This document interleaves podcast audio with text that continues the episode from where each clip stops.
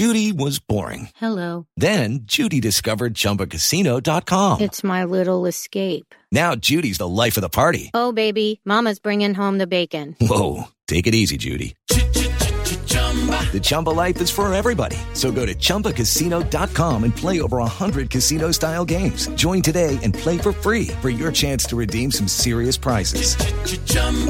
ChumbaCasino.com. No purchase necessary. Void where prohibited by law. 18 plus terms and conditions apply. See website for details.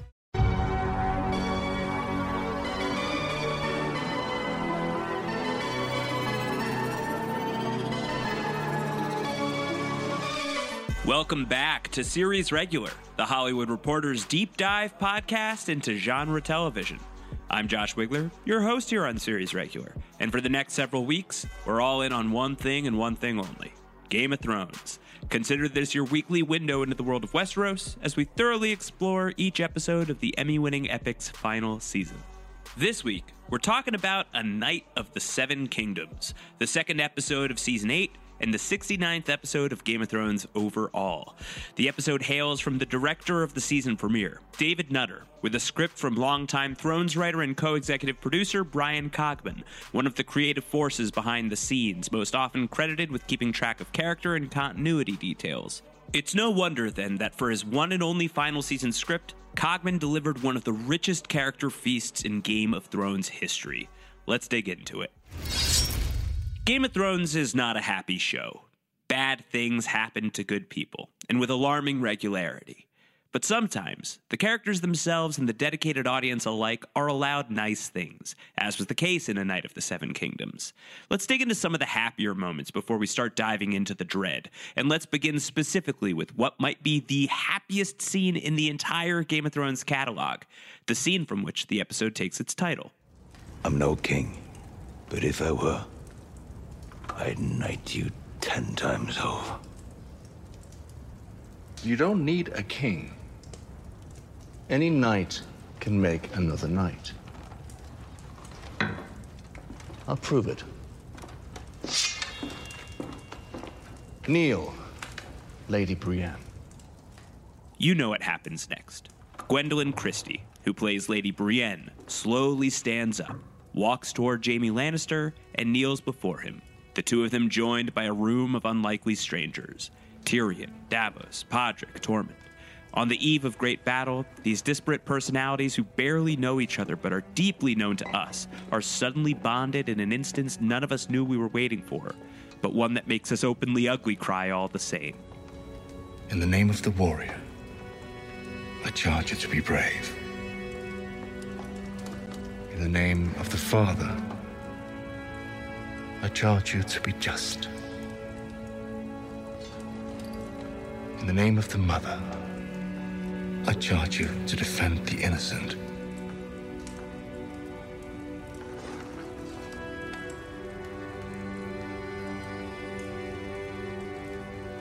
Arise, Brienne of Tarth, a knight of the Seven Kingdoms. Lady Brienne does as told, arising as Sir Brienne of Tarth, ushering tears of joy in millions of households across the globe, as well as uproarious applause in a warm hall of Winterfell.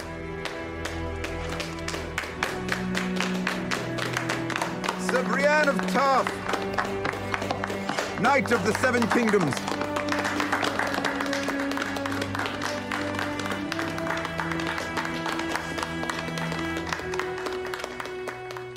In HBO's weekly Inside the Episode feature, creators Benioff and Weiss described the scene as one they loved so much that they named the episode after it. Per Benioff, Brienne has been more knightly than any of the knights we have ever seen. Barristan Selmy may have something to say about that, but honestly, I'm not going to quibble with it. Brienne is incredible and more devout in her service than just about any character on the show. This is a woman whose word and honor alone are enough to convince Sansa Stark earlier in the episode to spare the life of Jaime Lannister, a man who fought her own father with the intent to kill. I trust you with my life. If you trust him with yours, we should let him stay. Beyond being a big night for Brienne and Jaime, A Knight of the Seven Kingdoms sees a really touching moment for another Knight of the Seven Kingdoms, Jorah Mormont, long ago exiled from Westeros, now finally back in the north, even if the circumstances could be better. Jorah was never afforded the opportunity to say goodbye to his father, the late Lord Commander Jeor Mormont, killed in season 3 by Night's Watch mutineers. But Jorah has recently developed a kinship with someone who also viewed Lord Commander Mormont like a father, Samwell Tarly, who delivers Jorah a gift that is both highly practical and deeply emotional. What have you got there? It's called Heartsbane. It's my family sword. You still have a family. Yes, and I'd love to defend them with it. But I can't really hold it upright. Your father, he taught me how to be a man, how to do what's right. This is right. It's Valyrian steel. I'd be honored if you take it. The honor may be Sam's, but the pleasure is all ours. Jorah Mormont with Heartsbane in hand is absolutely excellent news heading into the coming battle against the White Walkers, who are notoriously allergic to Valyrian steel. Expect the Bear Islander to do some tremendous damage to the Army of the Dead in next week's episode. Speaking of doing damage to the dead, there's another warrior with her hands on Valyrian steel who can't wait to put it to good use. I know death. He's got many faces. I look forward to seeing this one.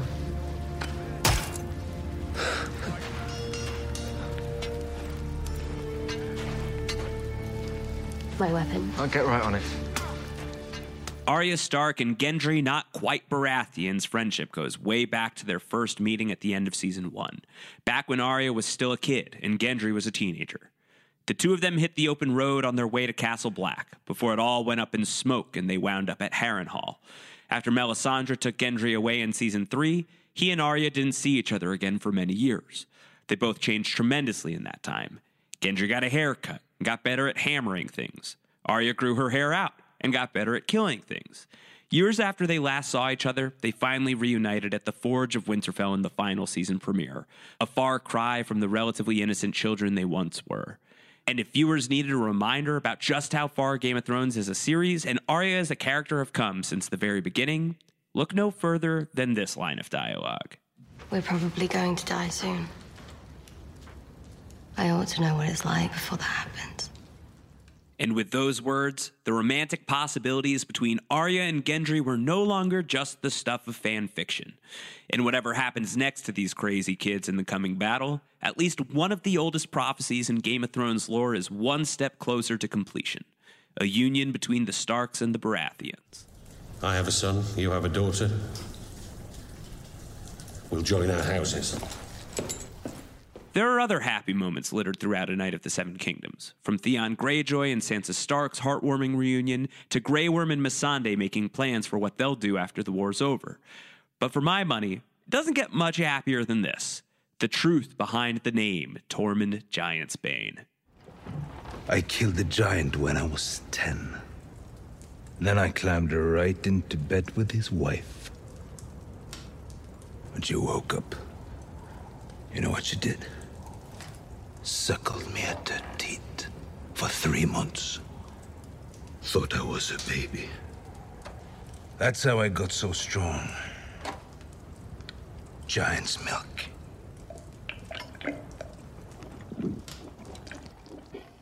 Okay, enough of that. It's not the Red Viper's head getting crushed, but it's still pretty gross. Sour milk chugging contests aside, this was a really wonderful series of scenes from the incredible cast, as directed brilliantly by David Nutter and written beautifully by Brian Cogman. It's a perfect reminder of why we love Game of Thrones so much the characters. And now, let's turn it back to Tormund, who has some pretty bad news for us. We're all going to die. But at least we die together. The Night King cometh, and with him the army of the dead. In short order, the Game of Thrones cast will feel the full weight of the White Walker War, with Winterfell likely falling in the process. If Jon Snow, Daenerys, and everyone else you know and love is about to die, it won't be because they didn't try hard enough. Midway through A Knight of the Seven Kingdoms, Jon and his allies rally together and formulate a plan for how to best take on the undead threat. The scene is one that fans should study closely, according to what Benioff and Weiss revealed in HBO's latest Inside the Episode. Here's a quote from Weiss The most important thing about that scene is understanding the lay of the land and understanding what their intentions are, what their plans are, what their expectations are, so we know what we're looking at. Things may not go entirely according to plan. So we thought it was important for people to know what everyone in the room expected to happen, was worried would happen, and hoped would happen. End quote. So with all that said, let's get to studying. There are two major components to the plan in place worth breaking down before we get into the next episode. First, let's start with how things are supposed to play out for the men, women, and children of Winterfell who aren't joining the fight. There are a lot of people here in the North right now, and not all of them are battle ready. Luckily, there's a plan in place for those folks. When the time comes, you'll be down in the crypts. They're the safest place to be. The crypts of Winterfell are where you'll find Gilly and Little Sam next episode. It's also where you'll find Tila, the scarred little girl who wants nothing more than to fight for Winterfell. I'm going to be in the crypt with my son, and I'd feel a lot better with you down there to protect us. I'm sure a lot of people would. All right, I'll defend the crypt then. Despite seeing the ghost of Shireen Baratheon in Tila, Davos Seaworth has another job to do during the battle for Winterfell. His fellow sharp minded friend Tyrion Lannister, however. When the time comes, Sir Davos and I will be on the walls to give you the signal to light the trench. Sir Davos is perfectly capable of waving a torch on his own. You'll be in the crypt. Your Grace, I have fought before. I can do it again, alongside the men and women risking their lives. There are thousands of them, and only one of you. You can't fight as well as they can, but you can think better than any of them. You're here because of your mind. If we survive, I'll need it. Gilly, Little Sam, Tila the Crypt Keeper, Tyrion Lannister, all of them are safe in the crypts. Plus, Varys the Spider, who we've seen in the Winterfell crypts in previous footage of the final season. That's great. Five lovable characters whose safety are no longer a concern heading into what should be one of the deadliest episodes of all time. Just one problem with all of that. And to illustrate the point, I'd like to take you back to the season 4 finale, in which Bran Stark, Hodor, and the siblings Reed reached the cave of the three eyed raven and found something else entirely along the way.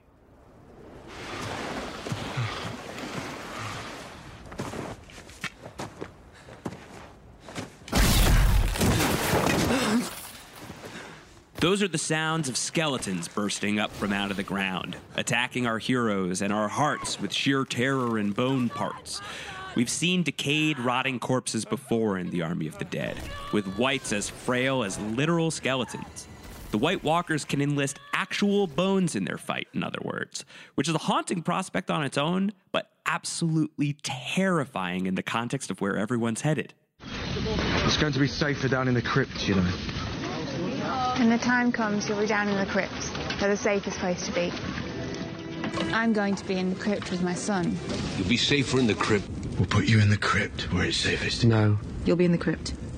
They'll be safe down in the crypt. The crypts of Winterfell have been name checked a thousand times in the final season already, or something close to that. And it's been featured in a couple of key scenes already, including when Sam told Jon the truth about his Targaryen roots right in front of Ned Stark's protected bones, as well as Jon relaying that same information to Daenerys in front of his real mother Lyanna's protected bones. Worth repeating and emphasizing the bones of Ned Stark and Lyanna Stark are both in the crypts of Winterfell. Undead bones have attacked the living before.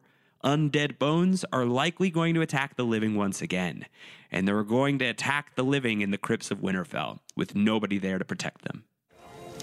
All right, I'll defend the crypt then. Okay, Tila will defend the crypt. Aside from her, who's going to help out? Tyrion's there, and as he mentioned to Daenerys, he's fought battles before. Expect him to fight a few skeletons off in the episode ahead. Varys will be with him, and sadly, I think Varys will be dead before long. I'm worried about Gilly and little Sam, too, unless Papa Sam shows up and does his Sam the Slayer routine. Considering how he clearly saw shades of Shireen and Tila, maybe Davos is going to head to the crypts as well. Though, as he likes to remind us, I've never been much of a fighter. Apologies for what you're about to see. So that's the crypt plan. Seems like everything's going to be peachy keen on that one. How about the other big plan of the night? the one designed to drop the army of the dead in one fell swoop. Here, let's turn the mic over to the Warden of the North. The Night King made them all. They follow his command. If he falls, getting to him may be our best chance. It's the same theory Beric Dondarrion floated in season 7's Beyond the Wall. And now that it's been said on the show twice, we should expect Thrones to follow through on the Iron Price. Killing the Night King will kill the White Walkers. Just one problem. Why would the Night King expose himself if he knows that he's a white walking target? Cue Bran with the answer for that one. He'll come for me. He's tried before, many times with many three eyed ravens. Why? What does he want? An endless night. He wants to erase this world, and I am its memory. Bran wears the Night King's mark, so the Night King knows exactly how to find Bran, which leads Bran to a plan. He's going to park it in the Godswood and wait for his ancient enemy, but he won't be waiting for him alone. We're not leaving you alone out there. He won't be. I'll stay with him. With the Ironborn. I took this castle from you. Let me defend you now. Theon Greyjoy and the Ironborn are going to be Bran's security detail, while everyone else like Brienne, Jorah, Jaime, and the Unsullied and the Dothraki forces fight on the front lines, and folks like the Hound and Beric Dondarrion and Arya Stark and who knows who else go out about the battle in their own way. Anyone see anything wrong with that? Does no one else remember what happened the last time Theon squared off against a singular force of elemental evil? I have. Come and get her.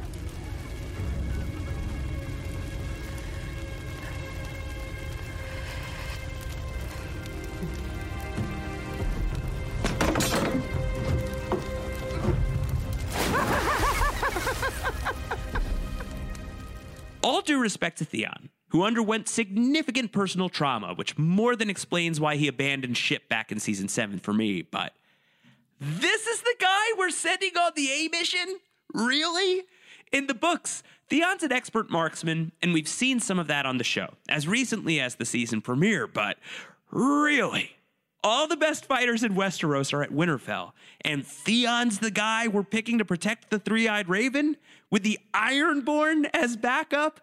Not to add insult to injury, but here's a worthy summary of the Ironborn's talents as per Jaime Lannister. I'm not good at anything. I know the Ironborn. They're bitter, angry little people. All they know how to do is steal things they can't build or grow themselves. So let's get this straight. Thrones is putting Theon in harm's way next week, which means his time with us is about to be cut short. There's just no chance Theon takes down the Night King, as much as I would love to see that. It would be such an unlikely way for Thrones to end. Much more likely, Theon's going to muster up all the strength and courage he's shored up in the past few episodes. He's going to stand up to the deadliest creature in all of Westeros. And that's going to be a huge slap in the face to the Theon of old, the same Theon who couldn't bring himself to fight Uncle Euron, the same Theon who betrayed the Starks and foolishly sought to win Winterfell for his own personal pride. It'll be a true moment of what is dead may never die, a moment of ultimate redemption and closure for Theon. But it will also be his last moment. Few characters are likelier for death next week than Theon Greyjoy. On the plus side, at least he's already earned some forgiveness from House Stark. I want to fight for Winterfell, Lady Sansa. If you'll have me.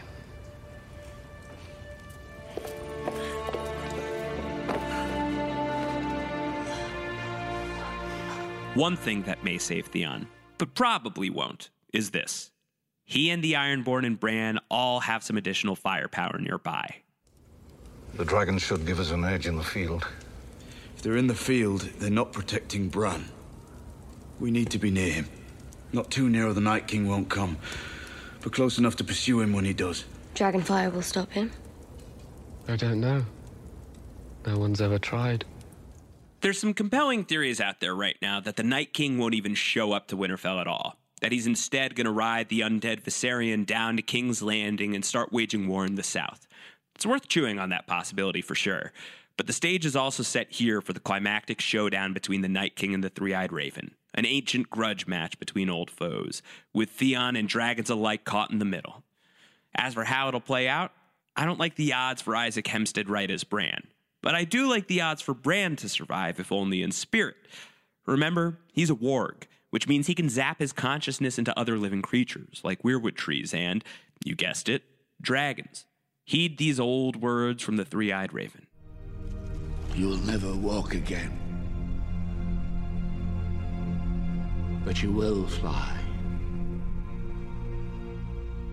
And heed these old words from Obi Wan Kenobi. You can't win, Darth. If you strike me down, I shall become more powerful than you can possibly imagine.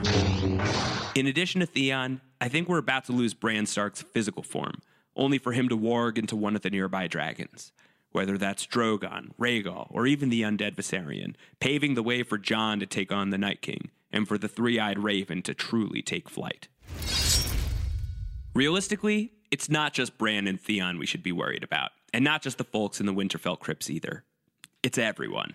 We're very likely at the edge of a huge bloodbath, a massive culling, with large swaths of characters getting plucked from the field, including the folks by the fireplace Tyrion, Jaime, Davos, Tormund, Podrick, Brienne.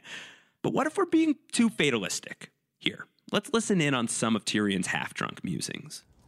It's strange, isn't it? Almost everyone here's fought the Starks. At one time or another.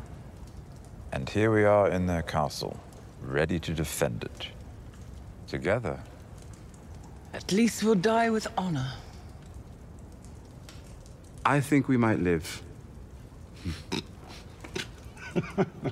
I, I do. How many battles have we survived between us? Sir Davos Seaworth, survivor of both the Blackwater and the Battle of the Bastards. All without a shred of combat ability. Hmm. Sir Jaime Lannister, fabled hero of the Siege of Pike. Fabled loser of the Battle of Whispering Wood. Here, here. Sir Brienne of Tarth defeated the Hound. Pardon me, Lady Brienne. Which brings us back to the knighting and brings me to a point that I feel like we should consider. What if, and just hear me out, but what if Tyrion is right? What if they live? What if we're underestimating the combined powers of our heroes? Tyrion lists out the resumes for Davos, Jaime, and Brienne, but let's list out a few more in play. The Dothraki, for one, the horse lords of Essos, who crossed the Narrow Sea for the first time in their history, inspired to do so by the Khaleesi of the Great Grass Sea, Daenerys Targaryen. Also inspired by the Mother of Dragons, the Unsullied, led by Grey Worm, a ferocious fighting force unlike anything known in the world of ice and fire, born and raised in blood and battle. With dragon glass tipped weaponry at their disposal, these fighters are on the front lines against the army of the dead. Who are we to doubt the people who have fought so fearlessly for the breaker of chains? The Unsullied and Dothraki aren't alone in their stand against the Whites either. They have some of the best fighters in Westeros on their side the Knights of the Vale, commanded by Bronze Yohn Royce. Sure, we mock Robin Arryn without mercy, and deservedly so, but the men he presides over are as heroic as they come. The Knights of the Vale single handedly turned the tide at the Battle of the Bastards, the last major showdown at the gates of Winterfell. They know how to win wars on this battleground. Why should we doubt them now? And from an individual standpoint, some of the single most legendary heroes in modern Westeros history are here to fight, swords in hand. Valyrian swords in hand, in the cases of Brienne, Jaime, and Ser Jorah. As we mentioned, Jorah has Heartsbane, the ancestral sword of House Tarly, given to him by Samwell, one of the smartest men in the Seven Kingdoms, and he passed it over with all the heart and bravery so perfectly cultivated by his own father, the late Lord Commander Jeor Mormont. The power of Jorah's own father courses through Heartsbane as much as it wears the influence of Samwell's family. A similar energy courses through Oathkeeper and Widow's Wail, the swords wielded by Brienne and Jaime, created from ice, the Valyrian greatsword once owned by the late Ned Stark. If it wasn't enough that Sirs Brienne, Jaime, and Jorah are some of the best fighters in Westeros, then perhaps the destiny working on their side is enough to tip them over the edge. There are other heroes fighting throughout the Winterfell War as well, though their purposes are less known, like the Hound and Beric Dondarrion, who were last seen together. And while it feels very likely that we'll lose the Lightning Lord, let's not forget that he's cheated death so many times before. What's one more between friends? The Hound, meanwhile, he can't die until he's met his brother on the battlefield, and there are no Lannister loyalists in sight right now. Whatever happens here, the Hound at the very least has more life left in him. Looking at the Night King, I'm not going to sit here and tell you that Theon Greyjoy can single handedly save the day, but what if Bran takes down the Night King's dragon? And what if Jon Snow takes down the Night King? There's still three episodes left after that, sure, but there's still so much to be done, even without White Walkers. Cersei Lannister remains large and in charge of the Iron Throne, with the Golden Company at the ready, alongside what's left of the Euron Greyjoy fleet. Bronn of the Blackwater still has a crossbow in his hand, and he still has a choice to make if he's going to turn against his old friends Tyrion and Jaime. The Mountain is out there. He's still lurking in the distance. He's still waiting to meet his brother on the battlefield. The fate of Westeros' soul is still an ongoing question, even without the Night King and his minions involved. There's the whole matter of who will sit on the Iron Throne at the end of Game of Thrones, and whether there even will be an Iron Throne at all. Keeping the Night King in the mix for this question definitely amplifies the stakes. But is it essential? Maybe not. The final season may have plenty of other compelling curveballs without the White Walkers in play. Look, there's no way we escape episode 3 without casualties. There are enough characters who feel like they've reached the ends of their arcs that at least some of them are bound to die. And as we've been warned before, If you think this has a happy ending, you haven't been paying attention. We're well and thoroughly trained by now to expect the worst from Game of Thrones, after all the beheadings and red weddings and other similar acts of shocking brutality. Sorry, Mom. Anyway, more than being trained to expect the worst, I think it's instructive to pay attention to another Thrones lesson expect the unexpected. Characters die with alarming frequency, but sometimes they don't, even when all signs point to it. Season 7's Beyond the Wall, for example. It was infused with certain doom, and only one person died Thoros of Myr, who froze to death. They say it's one of the better ways to go. The sense of impending dread for the sword wielding heroes was setting us up to lose an unexpected entity Viserion, one of the three dragons. A big loss, sure, but definitely not the chalk pick heading into the hour. So, with that lesson fresh in mind, what are we expecting heading into the big battle at Winterfell? The answer? Total loss, or close to it, with handfuls of series regulars plucked from the board. It's a likely outcome, sure. But with time still left between now and that eventuality, why not follow Tyrion's lead and have a bit of half drunk hope? After all, here's what we're not expecting the White Walkers to be defeated halfway into the final season. Wouldn't that be a twist? I hope we win. I hope so too, Sam. I hope so too. That being said, Grey Worm, Missandei, Jorah, Tila, Gilly, Little Sam, Varys, Dolorous Ed, Podrick Payne, Brienne of Tarth, Beric Dondarrion, Theon, Bran, and Ghost, they're all toast. It is known. It is known. It is known. It is known. It is known. One last thing before we wrap up for the week, and let's throw it back to that scene we keep referencing. It's one of the most emotional moments in an already emotional episode. How about a song? One of you must know one. Sir Davos? You'll pray for a quick death. Sir Brienne? Hmm. High in the halls of the kings who are gone, Jenny would dance with her ghosts. The ones she had lost, and the ones she had found, and the ones who had loved her the most. The ones who'd been gone for so very long. She couldn't remember their names. They spun her around on the damp old stones, spun away all her sorrow and pain. And she never wanted to leave, never wanted to leave never wanted to leave, never wanted to leave. Podrick's song is called Jenny of Oldstones, and it's performed in the closing credits by Florence and the Machine. It hails from George R. R. Martin's books, partly, at least. Only the first lyric has appeared in Martin's work. High in the halls of the kings who are gone, Jenny would dance with her ghosts. The rest of the lyrics come from the Game of Thrones team, including Benioff, Weiss, and series composer Ramin Djawadi. The song is powerful enough as a mood setter, but it may also prove to be a powerful tool in predicting the Game of Thrones endgame, once you take a closer look at its history. First appearing in Martin's 2000 novel A Storm of Swords, the song originally boasted a simpler name Jenny's Song. It's sung by Tom of Seven Streams, a singer who travels with the Brotherhood Without Banners, and it's often performed for a woods witch known as the Ghost of High Heart, who is friends with the subject of the song, Jenny of Oldstones, a commoner who ended up becoming the wife of Duncan Targaryen, one of Jon Snow's ancestors. Duncan's marriage to Jenny was an unlikely one for many reasons, not the least of which was his betrothal to a daughter of House Baratheon. Various forces conspired to split Duncan and Jenny from one another, as he was in line to inherit the Iron Throne and would not be permitted to rule with a common woman as his spouse. Duncan eventually chose love over the throne, picking Jenny and spurning his Baratheon fiancée. It was a controversial decision, one that led to a brief war between the Targaryens and the Baratheons. Certainly not for the last time, as Jon's father Rhaegar learned all too well when he died against Robert Baratheon at the Battle of the Trident, some decades before the start of Thrones. Another consequence of Duncan's decision? By shirking the Iron Throne in favor of his love for Jenny, Duncan surrendered his claim to the crown to his brother, Aerys Targaryen, which is a name perhaps more familiar to you as the Mad King, who just so happens to be Daenerys' father and Jon Snow's grandfather, for those keeping score. On its own, the mournful quality of Jenny's song and its lyrics are enough to suggest a grim future for the heroes at the heart of Game of Thrones. The music video for the song, it crawls across all the various characters throughout the series, from Arya Stark privately water dancing in season 4 to Tyrion Lannister on trial around that same time and beyond, even to scenes from A Knight of the Seven Kingdoms.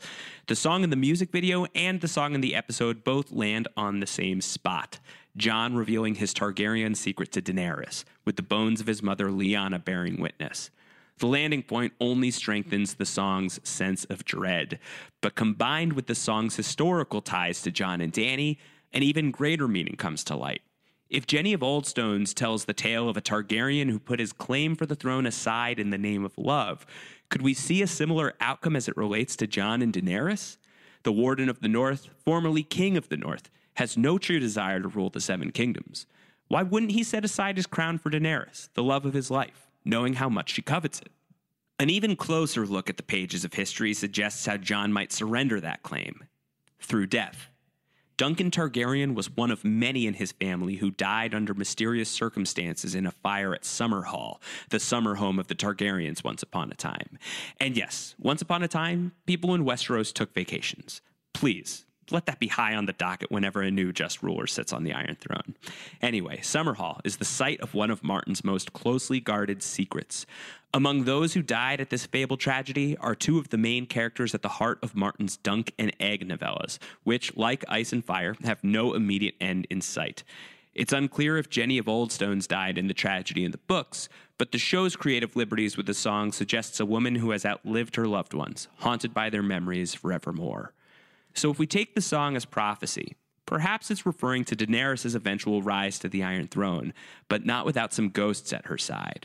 Jon Snow, for one, as well as many others she loves and values. We've seen her lose people in her life already. Khal Drogo, for one, Barristan the Bold, even Viserion the Dragon. Right now, she stands ready to lose plenty of others, depending on how the battle shakes out. With their increased screen presence this week, it's very easy to see the scenarios in which Jorah, Grey Worm, Missandei, all of them lose their lives at the expense of the White Walkers.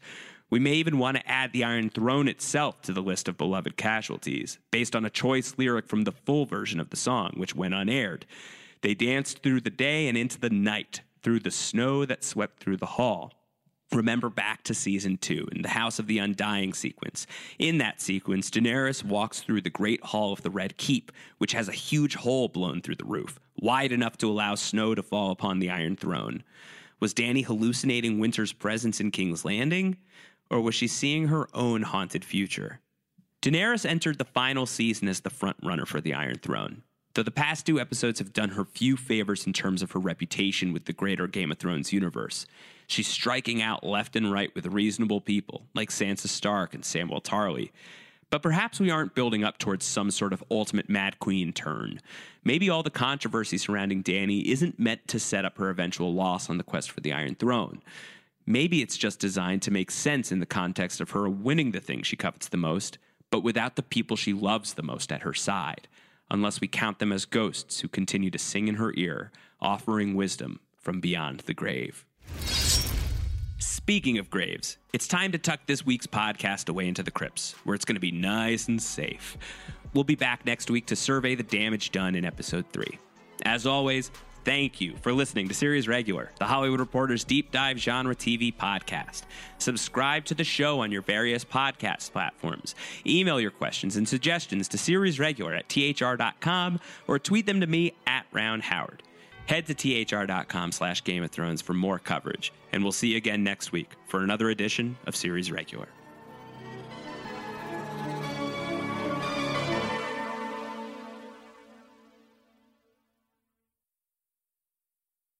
Guys, it is Ryan. I'm not sure if you know this about me, but I'm a bit of a fun fanatic when I can. I like to work, but I like fun too. It's a thing. And now the truth is out there. I can tell you about my favorite place to have fun Chumba Casino. They have hundreds of social casino style games to choose from, with new games released each week. You can play for free anytime, anywhere and each day brings a new chance to collect daily bonuses. So join me in the fun. Sign up now at ChumbaCasino.com. No purchase necessary. VGW. Void were prohibited by law. See terms and conditions. 18 plus.